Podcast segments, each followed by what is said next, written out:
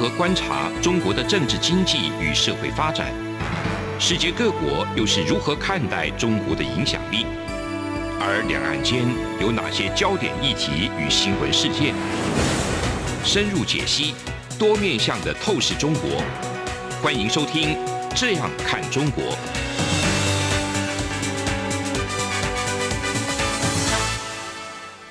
各位听众好，这里是中央广播电台台湾之音。您现在收听的是《这样看中国》，陈冠廷时间，我是主持人陈冠廷。那今天非常荣幸邀请到英国的新民氏民主基金会在台湾的办公室代表刘家伟先生来跟大家分享台湾的民主韧性与来自中共的挑战。那中央广播电台播报的对象其实是全球方面，那当然中国也是有播放的，所以。再次强调，那我们所播放的这些内容，我们讨论的内容，从来都不是针对特殊的这个国旗，我们针对的是希望，然后去推广民主跟更好的治理模式给全世界。那今天我们很荣幸的邀请到这一位新民市民主基金会，也是负责推广民主、来增强民主韧性的一个很好的一个 NGO 团体。那当然是呃来自英国的政府的这个补助的，非常开心。Chris 啊，也是这个刘代表，今天再次呃来到我们的节目。那上一次他是代表的是另外一个团体，那现在他也是呃转职。那之前是来自无国界记者的这个 NGO，所以说其实不管如何，都是针对民主韧性，对于这个讯息的传播，他都有实务的经验。那今天想要请教刘代表。我们看到乌克兰直接遭受到这个俄国的侵略，很多评论者都会认为说这是集权跟民主之间的战斗。那其实这一个战斗是不仅仅是只有这种军事上面的战斗而已，还有包含讯息上面，还有包含体制上面，还有包含各个不同的面向，公民社会都面临到的挑战。尽管乌克兰现在是战时状态，但其实他们在成平时期，在过去从这个克里米亚之后到现在也八年多，无时无地都面临俄罗斯利用不管是这种灰色地带的这种威胁，在这种网际网络的空间也好啊，利用错假乱信息去扰乱乌克兰政府军民的这种意志力。那台湾现在尽管在成平时期，他也面临来自另外一个集权的国家中共政权的各个不同的侵扰。那我想要请问这个代表，台湾的民主韧性面临中国的挑战，我们最需要重视的地方是什么？呃，我也注意到刘代表最近也有在台湾办理一个产官学政府齐聚一堂的重要的这个论坛，一起来面对这样的挑战。您觉得这里面我们遇到最大的挑战又是什么呢？谢谢冠廷。其实这个问题。特别是在乌克兰战争之后，俄罗斯侵犯乌克兰，呃，很多很多国家其实开始把乌克兰对俄罗斯、台湾对中国的这样子的一个情况拿出来做对比。那就像刚刚冠廷有提到说，我们新民市民主基金会其实在去年开始来台湾设立办公室，然后开设相关的专案。然后其中一个我们最关心的主题就是。怎么样去提升台湾的民主韧性？那我觉得可以先从什么是韧性、韧性这两个字来看。韧性它在比较偏学术上的定义是说，你一个国家如果在承受一个攻击或者是一个非常大的伤害之后，是不是有这样子的能力在短时间内做自我的修复，然后承受这样的伤害，快速的恢复？这个是我们在讲韧性的部分。那什么样的东西会对台湾的民主韧性造成挑战？就是我们关心的话题。那在我们今年初的研究当中，嗯，我们就是开始去访问一些台湾的政治人物，包括说立法委员、市议员、台湾的一些学者。那经由他们的访问的回馈，我们发现说，毫无疑问的，就是中国对于台湾来说，对于台湾的民主韧性来说，是影响我们民主韧性一个最大的挑战。那它可以从几个不同的面向来看哦。我觉得最主要第一点呢，必须被点出来的就是中国仍然不放弃用武力侵犯台湾，这个会是对台湾民主韧性非常大的一个一个挑战。那各位听众也许知道，说中国的军机时常去在我们台湾的那个防空识别区去做巡航，或者是做侵犯我们防空识别区的一个动作。那在二零二一年的时候，共机扰台的天数大概就有到两百三十八天，那在数量上有达到九百五十八的架次。那这是二零二一年的数据。那在二零二二年，我相信这个数字只会更多，并不会更少。因为二二年我们可以看到说，整个美国对中国的态度更明确了，就是他去威吓中国，不要随便的、轻易的使用武力去进犯台湾。那就在几个礼拜前，呃，来自美国的参议员第二次访问台湾，在那时候，我们也看到中国的军机也是时常的对台湾的防空识别区在这边做一些侵扰的动作。所以，怎么样去应对中国军事的挑战，我想会是呃增强台湾民主韧性很重要的一部分。那我想在军事上很重要的是，台湾常常在讲，我们必须先自救，才可以期待别人可以提供。更多的援助给台湾，我想在乌克兰的经验也是这样。如果乌克兰的人民没有自救的想法，我想整个欧洲地区也不会在提供武器上这么的积极。所以，我觉得对台湾的学习来说，台湾是不是在军事上有更多的能力去保护自己，这会是非常重要的。那另外一个，我们在乌克兰看到了，也是说，除了军方之外，在民众、在市民的这个层次上。是不是有更多，包括说后备军人，然后一般的民众，是不是有一些急救伤害的处理？怎么样可以在最近的地区找到一些防空洞，或者是找到一些必要的庇护所？这个也都是会是在市民的层次上可以做的。那我们现在观察到，台湾民众除了对战争的意识还相对的薄弱之外，对于怎么样在战争的状况当中去支撑这个社会持续的运作，目前也是比较缺乏的。那我想，这个是我们现在看到比较担心的部分。刚才代表谈到的，就是说在面对硬实力的挑战的时候，我们要怎么样做好准备，让呃民心稳定。但民主韧性当然不仅仅于此，那他要遇到的挑战也不仅仅于此。至少在民主社会中，我们所遇到的问题有包含这一个光谱的两极化，在民主社会现在这种状况越来越加剧。那也有这一个不平等的这种财富不均，啊，导致这种不同的社会阶层彼此的敌视。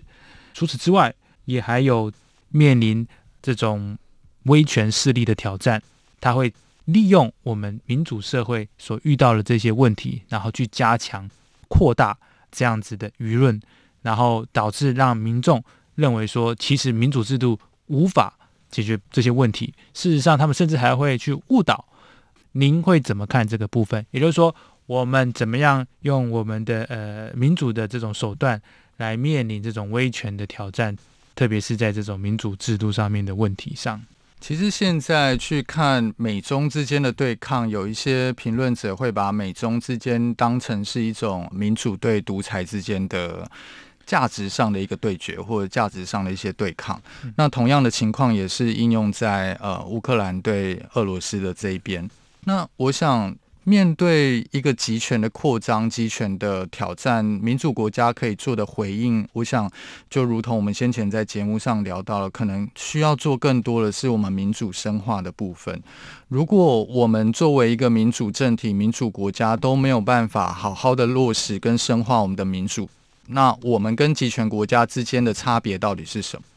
因为其实现在中共它治理的正当性，从过去强调共产主义，到现在它其实在治理的正当性上，是以民主主义作为他们主要的一个正当性的一个来源。所以你可以看到，习近平一直在说，他们要完成中华民族的伟大复兴的运动嘛。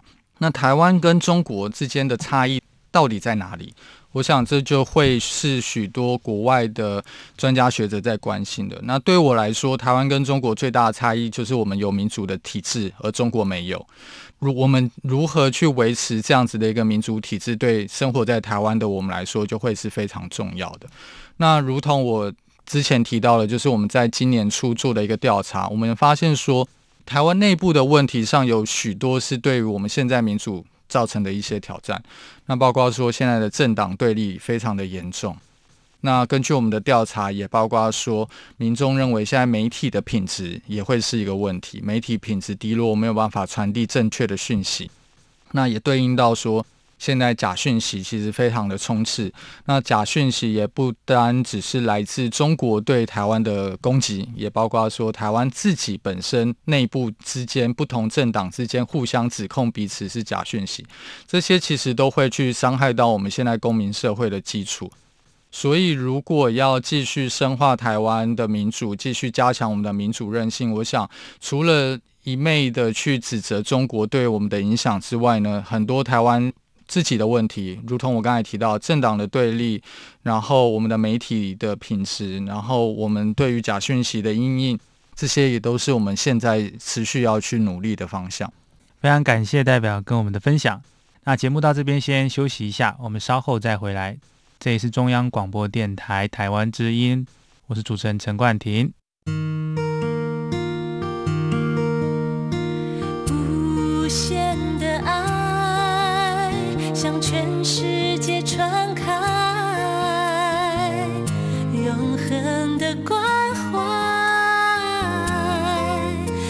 自台。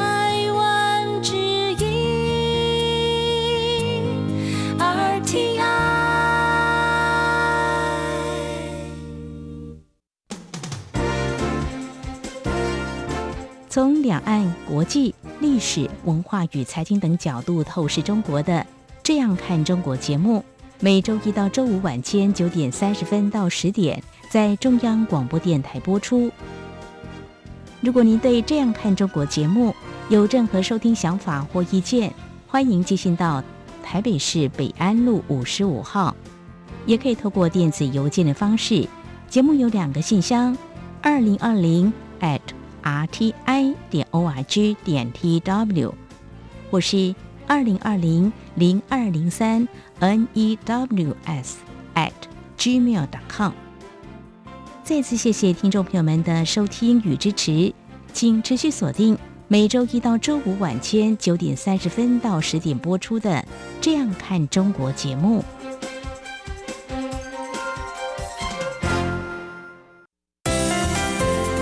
哎你知道吗？侨委会今年的海外华文媒体报道大奖开始征件了。真的吗？没错，今年是以全球变局下的变与不变，发挥海外华媒影响力为主题，总共规划平面、网络报道类、广播报道类、电视影音报道类三个类别奖项。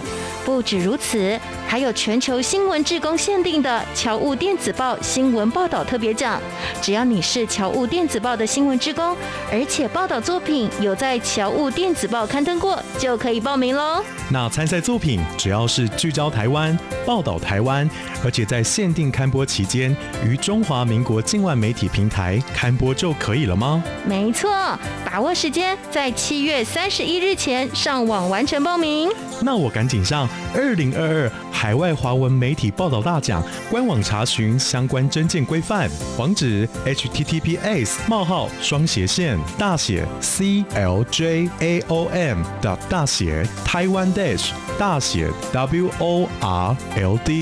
net。以上资讯由中华民国侨务委员会提供。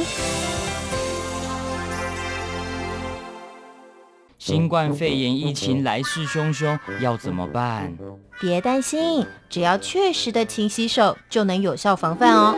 对对对，洗手口诀我都记住了，要内外夹攻大力丸，彻底清洁手掌、手背、指背、指缝，还有大拇指跟手腕。最重要的是，整个过程要搓洗四十到六十秒，才算是有效的洗手哦。RTI 中央广播电台，跟你一起守护健康。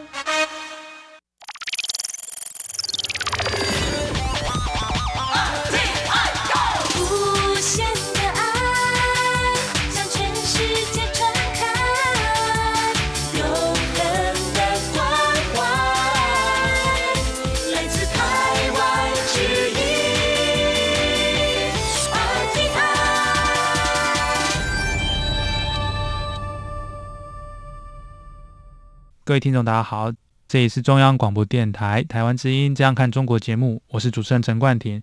那节目下半段，我们继续请教英国西敏寺基金会台湾代表啊刘先生，关于我们民主所遇到的挑战、民主韧性啊，以及除了来自中国的挑战之外，我们内部怎么样去巩固民主？那其实来自集权国家的作假乱讯息，来自集权国家针对啊民主的一些呃弱点扩大。然后甚至是造成呃内部矛盾的事情都存在，这些情势都存在。过去在美国、在台湾、美国或者是乌克兰可能会遇到来自俄罗斯方面的这种干扰，那台湾就更明显，就是来自中国会比较居多。但我们也不能够把全部的问题都只归诸在一个问题点，他们是确实存在的威胁，这个我们都知道。所以面对错假乱信息，包含法治上面的立法。还有在这个民心上面的安顿，还有认知这些问题的重要性是极端重要的。但是除此之外，其实每一个民主社会，特别是在近年哈，透过社群媒体等等小众化，呃，甚至是光谱的极端化，慢慢慢慢的会分流，导致信者恒信一个信仰，然后并且去排斥其他人的信仰，甚至否定其他人，那到一个极致点。就会认为说他们不应该存在在这个国家，这也是民主国家走向极端化的一个可能性。那这不仅仅是来自台湾，来自世界各国。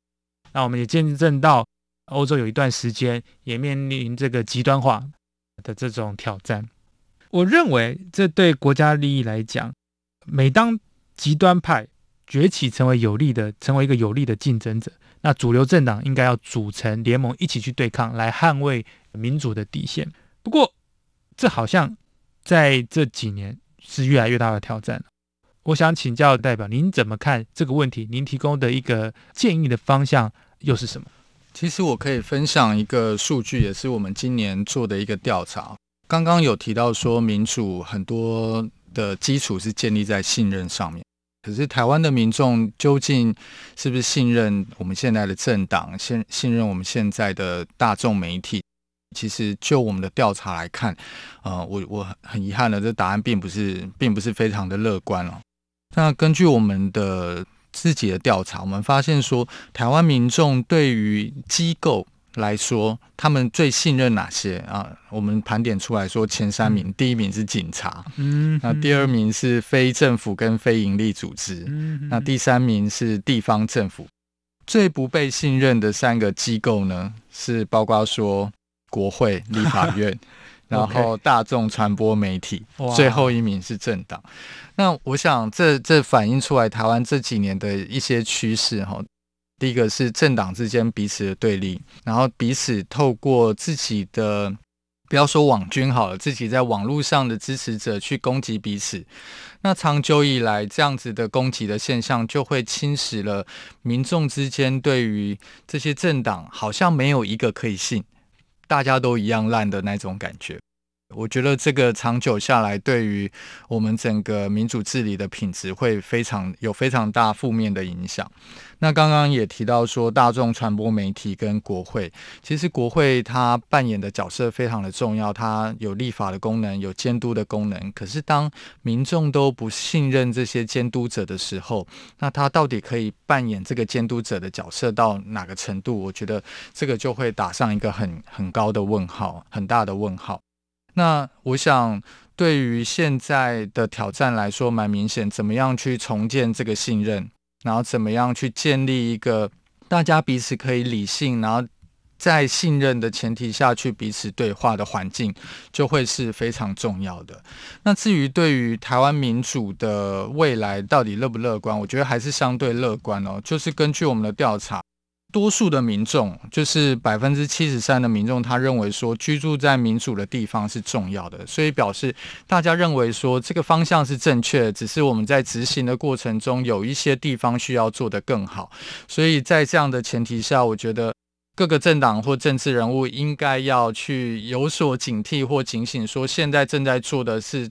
对于我们长久的言论环境，或者对于我们整个公民社会的信任是有是有影响的。那不应该再用现在的方式，包括说年底要要大选，你又不应该用这种方式再去做操作大选，然后重新的建立起民众对于我们的政治人物、对于我们的立法院、对大众媒体的信任，我想会是重要的工作。非常感谢代表的分享。那刚才的这个民意调查的部分，我也觉得是一个很重要的一个资产。那其实不仅仅是在台湾，这就是一个民主社会应该要共业嘛。由国民选出来代表国民的国会议员，却不被国民所信任，那这也很很吊诡嘛。因为就是我们所选出来的嘛。可是这有另外一个问题，就是说，那是不是代表说多数决的部分才导致这样子的？绝对多数嘛，就是二选一的这个状况之下，才导致这样子的结果。因为支持你的很支持，反对你的就是打从心里就反对你。所以就就是说，你的信任与否，能不能够建立在一个最基础的事实，也就是来自于新闻的真实，就是新闻传递的重要性。民主社会里面，其中有一个非常重要的一环，就是媒体自由。媒体自由是非常重要，但是媒体自律。也非常重要，可是这个东西在民主社会很难，就是找到一个完美的平衡点。特别是现在又有自媒体，每一个人都可以是媒体的记者，所以在这种新闻的你获取新闻的渠道，跟你选择相信新闻与否，也变成民主的韧性里面很重要的一环。那刚好代表在来到这一个英国新米斯基金会之前，也曾经在无国界记者服务过。我想请教，我们怎么样面对？这样子的问题，那除了民间的这些新闻台提供更优质的新闻之外，这是我们希望的哈。有没有办法可以从民众怎么样让民众能够拥有更多的能力去辨别这些资讯，并且把这些资讯正确的传播到每一个角落，不会带有这种极端化？或者是说有特殊的政治目的，去把一些最基础的事实去做变造啊，或者是去传播这些虚假乱的讯息。其实就像刚刚冠廷提到了，台湾的现在的对立，其实不单单只是来自于政党。我觉得政党它反映的是台湾自己民间社会之间的意识形态，或者是价值观，也有蛮多。彼此互相对立的部分。那其实根据我们的调查，我们也发现说，大概有一半的台湾民众对于台湾未来，就是台湾的民主是保持着乐观的。可是有另外一半呢，对于台湾的未来民主呢，是觉得悲观的。其实从这个数据上来看，就是很明显的，就是台湾民众对于台湾未来啊，或者是现在的现世，到底是乐观悲观，其实也都是站在彼此天平的两端。那怎么样去改善这样的情况呢？我觉得就如同冠廷刚才提到说，媒体的角色就会是非常重要的。我们很多时候，我们对于媒体的要求是说，它能够正确的呈现事实，然后呈现它。事情本来的样貌，可是现在很多时候其实是让价值或意识形态去决定我们怎么看这个事实本身。所以，当你决定好一个一个观点，决定好一个角度之后呢，你就用这个角度跟观点去看另外一个事情。我们现在常讲，只要扣对方是一个红帽子啊，或者是说你是台派，我不是台派，这个就。很容易去辨别事情，其实这个长久下来就不是一个好的发展。我们应该把我们的价值、意识形态跟所谓的事实做一个稍微的区分，然后在这样的前提下，我们才可以比较呃客观的去讨论不同的事情，包括说我们对于呃现在国际的现实是怎么样，我们跟中国的关系到底要维持在什么样的一个关系，都会是重要的。刚才大家讲的没错。有两种极端嘛，一码就是说，啊，你是在我们台湾会常说你是塔利班，要么就是说你是这个红的。那这如果只要走到这一步呢，很难就具体的这个事物去讨论下去。那当然这不是民主的弱点，我认为这反而是民主会遇到的常见的挑战之一而已。哦，那只是在这个年代，它比较被显著的被提出来。那难道？比方说，在呃威权国家就不会遇到这些问题嘛？其实威权国家遇到的问题更加的某种程度上面，我认为是更加的紧张。为什么？因为当他们打从心里都认为官方的宣导可能九成都是不太接近真实的。比方说上海封城的时候，那各种讯息满天飞，大家什么都不信，大家什么都怀疑，那就是代表对官方或者是对他们一党专政是有完全的不信任感。那在这种状况之下，所面临到的挑战就更大。所以在民主的社会有一个好处，就是这些问题可以被修正，可以被讨论，那当然也可以被放大。所以就是这是一个呃永无止境，我们要在内部不断精进、不断改变、不断去进步的一个部分。但是我最近也常听到，就是呃有一些来自对岸的不同意见的人，可能他们比较拥护的是一党专政的，他们就会常常会提到说啊，你看你们这个美国啊，民主的社会的灯塔啊，那么川普不是也面临到国会的问题吗？对他面临到这个挑战，所以他们修正了这个问题。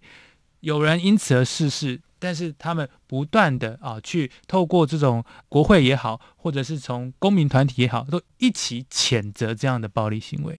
我认为这就代表说，这个挑战永远在民主社会里面存在，但这种挑战永远需要公民团体、一般的民众一起参与来去呃修正。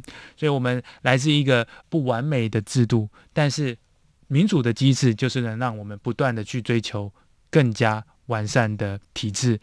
呃，非常感谢今天代表过来，尽管只有在短短的二十几分钟跟我们分享关于这个民主韧性，您之前所办理的这个论坛上面的一些非常重要的一些数字资讯。那确实，我也希望这样子的这种资讯能够分享给不仅仅是来自中国，还有来自世界各地追求呃民主自由之声的朋友们，能够一起来参考。那我是中央广播电台《这样看中国》主持人陈冠廷，我们下周再会。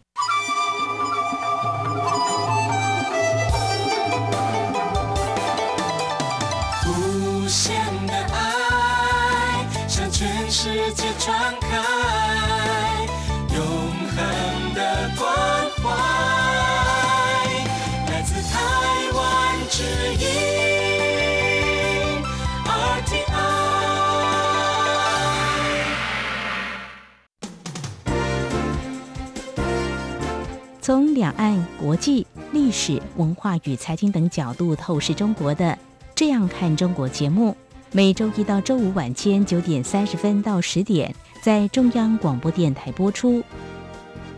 如果您对《这样看中国》节目有任何收听想法或意见，欢迎寄信到台北市北安路五十五号，也可以透过电子邮件的方式。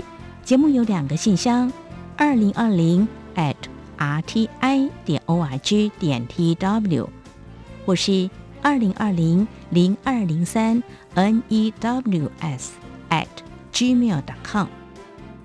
再次谢谢听众朋友们的收听与支持，请持续锁定每周一到周五晚间九点三十分到十点播出的《这样看中国》节目。新冠肺炎疫情来势汹汹，要怎么办？别担心，只要确实的勤洗手，就能有效防范哦。对对对，洗手口诀我都记住了，要内外夹攻大力碗。彻底清洁手掌、手背、指背、指缝，还有大拇指跟手腕。最重要的是，整个过程要搓洗四十到六十秒，才算是有效的洗手哦。RTI 中央广播电台跟你一起守护健康。是阳光，翅膀打开了世界之窗；是阳光，翅膀环绕着地球飞翔。